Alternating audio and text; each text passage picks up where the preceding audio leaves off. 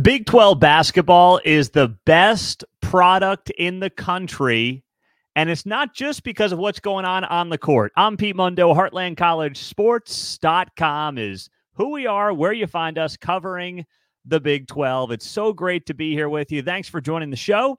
If it's your first time here, subscribe right below on YouTube. We so appreciate you doing that and um, hitting that thumbs up button as well. I know it sounds ridiculous, but it does help us out tremendously as this show and this channel keeps growing. Same thing on the podcast. You know what to do. Hit that five-star rating and uh, review. Thank you guys for being here. Of course, our radio affiliates as well. Always great to have you guys on the show. So the Big twelve has become such an incredible product when it comes to basketball. It's, it's really good in football. It's underrated in football, but it has become an outstanding product in basketball. And that's not just because of what you see on the court. Yeah, we know right now there's probably nine or ten teams from the Big twelve going to the N C double A tournament. Uh, that's not going to set the N C double A record, but it's going to be very close. This league is also wildly entertaining off the court. The drama off the court in the Big twelve has been reminiscent of the heyday of Big East basketball. Now, for me, that's going back fifteen, twenty years. For some of you watching, you might be thinking about the nineteen eighties. You might be thinking about three Final Four teams in nineteen eighty-five with Villanova and Saint John's and Georgetown. And then, of course, you had the epic Villanova-Georgetown game in eighty-five. But I'm thinking more to, you know, I was not alive then, so I'm thinking more to my heyday. And I'm thinking back to fifteen, twenty years ago when, by the way, I got a first-hand look at the Big East then. I was at Villanova from oh six to twenty ten.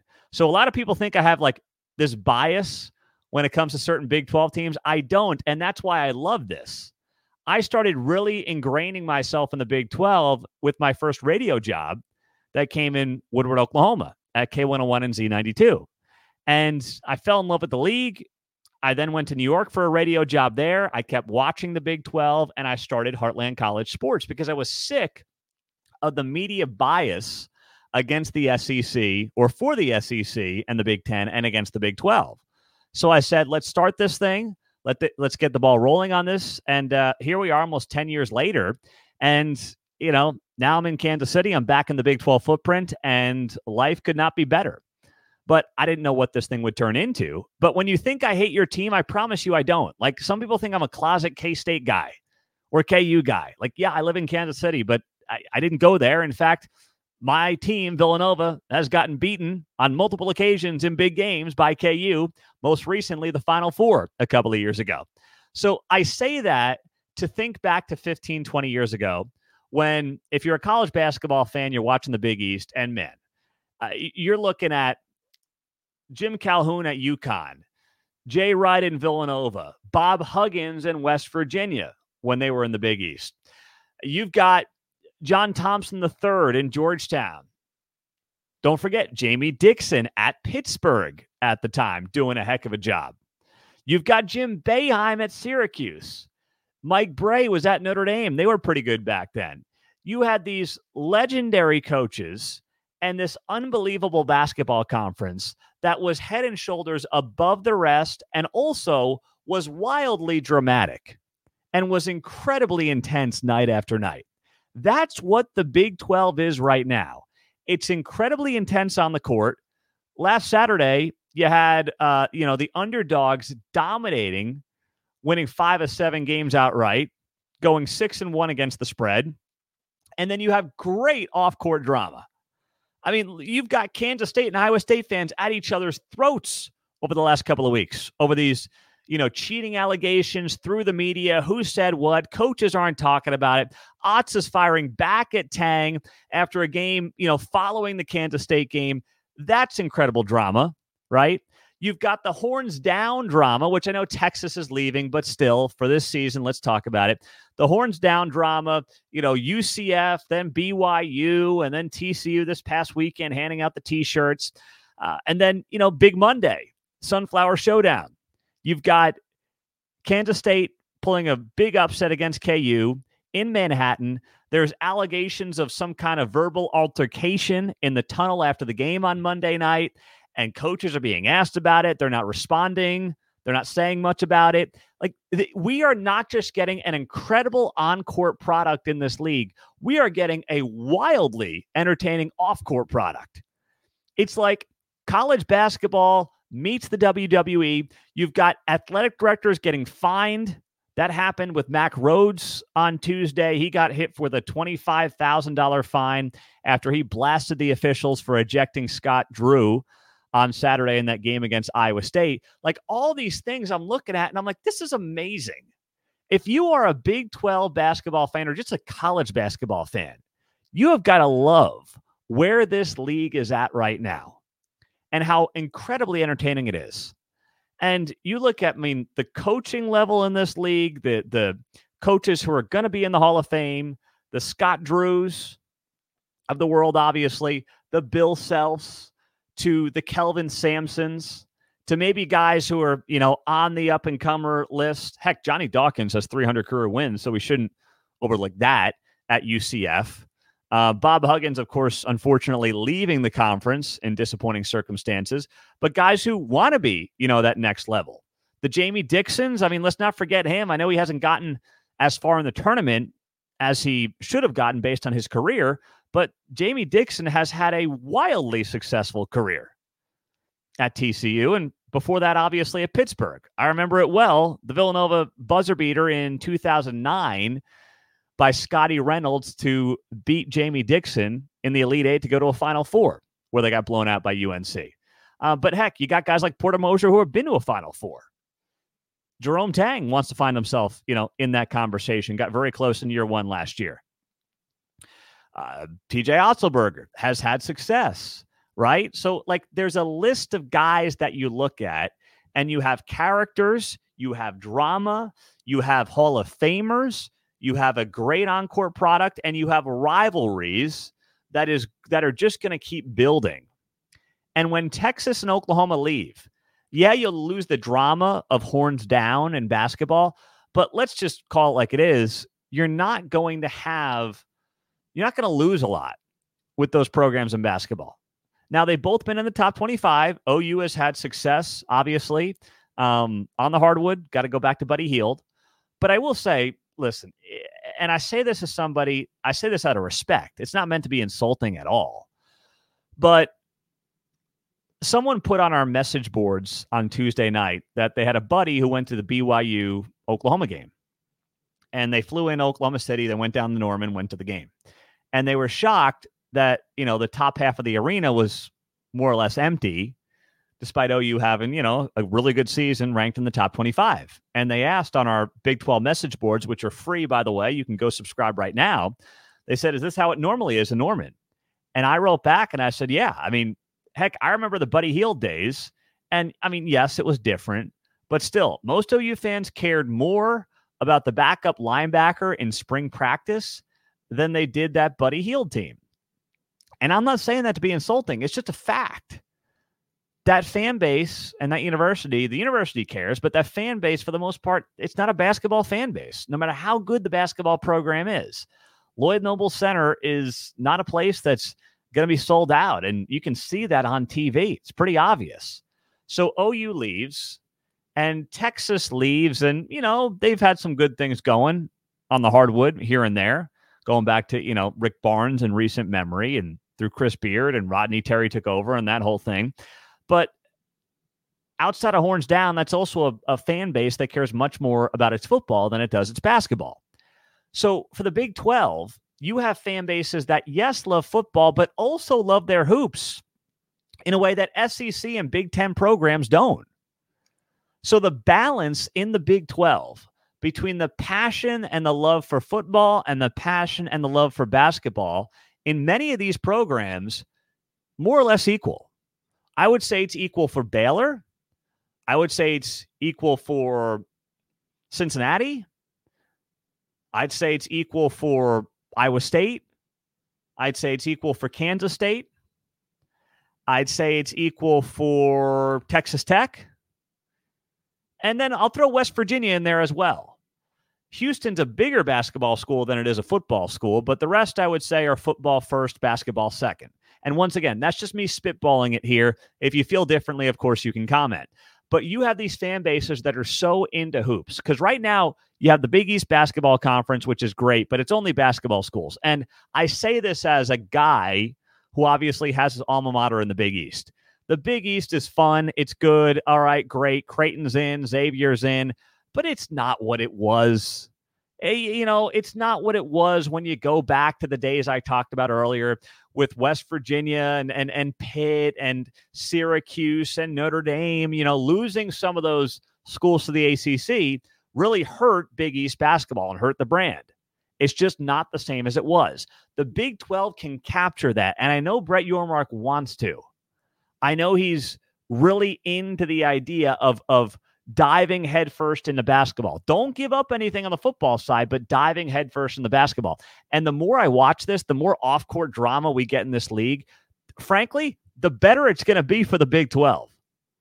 The more you have coaches and fans and everybody sniping at each other, that's how you get eyeballs. There is such, um, I mean, everybody is thirsty for attention. And I'm not saying you make things up. I'm not saying you fabricate things, but you can't. Brett Yormark could not have written some of these storylines that we've gotten here over the last few weeks, whether it's the U C F horns down, whether it is Otts and Tang, whether it's the allegations of K U and K-State altercations between the staff and the tunnel. This stuff writes itself. And man, if you're a Big twelve fan, these are, these are fun times. And this year may be the most fun we've ever had because it's just chaotic. There's drama. There are personalities. And all in all, that's very good for this conference going forward. I'm Pete Mundo, Heartland College Sports. If you're just hopping on, hit the thumbs up button there on uh, YouTube if you're joining us on the show that way. If you are uh, on the podcast, do me a solid and leave that five-star rating and uh, review. We appreciate you guys being here as always and joining us on the show. Those things help us tremendously, more than you realize. So thank you, thank you, thank you. Um, a few things I want to dive into here. Um, I was looking at this. So on the football side, we all know, and you guys are aware, that when Colorado comes to your school, Deion Sanders doesn't play, right? Just so we're all on the same, like Deion just stands on the sidelines in a hoodie or a faux cowboy hat and like maybe calls some plays. I just want to make sure we're all on the same page. And here's why I bring this up at heartland college sports dot com. Because on our message boards, which once again are free, go sign up at heartland college sports dot com. Click on the members forum tab. I, I, I happen to pull up the U C F schedule.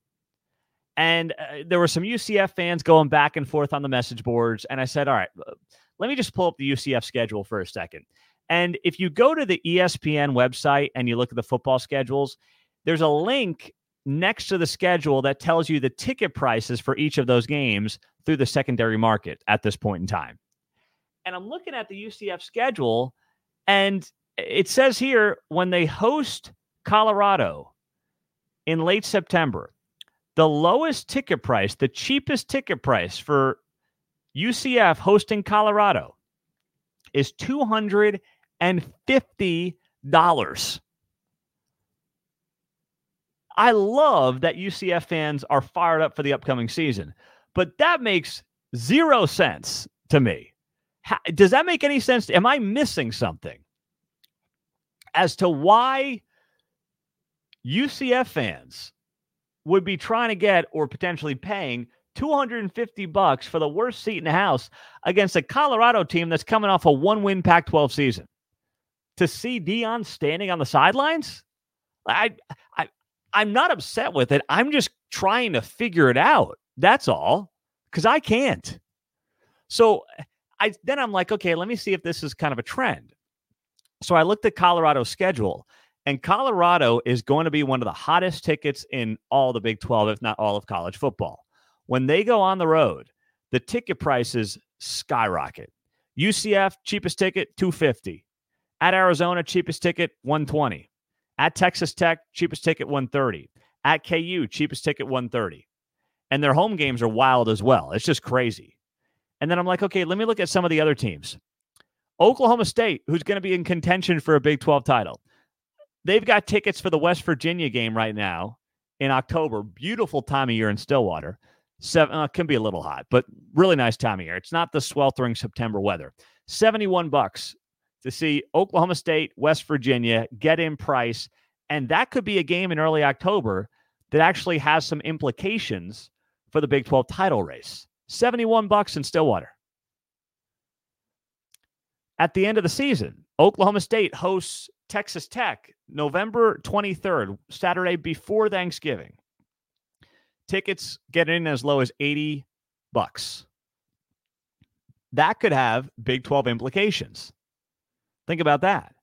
The next week, Oklahoma State is at Colorado to wrap up the season. So that Texas Tech game is their final home game as well. And you can get in for eighty bucks, and that may have Big twelve implications between Oklahoma State and Texas Tech. It's just crazy. And then I was like, okay, let me look at Kansas State. Let's look at their schedule. Another team that could be in Big twelve contention or is expected to be in Big twelve contention.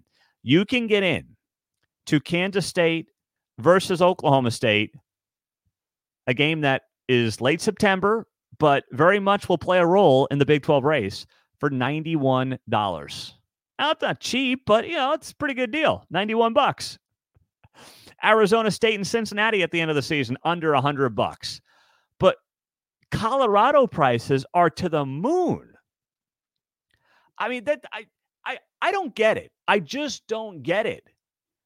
The Deion thing I'm rooting for, because to tie it all back to the Big twelve from earlier tonight, Deion brings drama.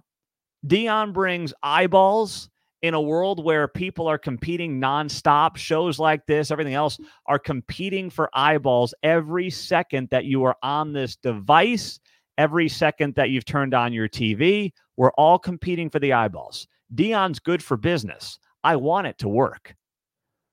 But dude just went four and eight. Like, and it's all T C U's fault, by the way. We overrated T C U. Colorado goes in there and gets a win, and we all freak out. And then they beat a very mediocre Nebraska team. We all freak out. And then they have to scrape by against Colorado State, and we all freak out. And then they come crashing back down to earth. But they got like seven college game days in a row out of it, so good for them. Uh, great branding. Deion's awesome. I want Brett Yormark and Deion Sanders like literally working on something together. I want that. But I also need them to win. Because if Deion's looking at another four and eight season, and I think the over-under is four and a half wins, and I'd put him right around that number. If you're looking at another four and eight season, the shine's going to wear off.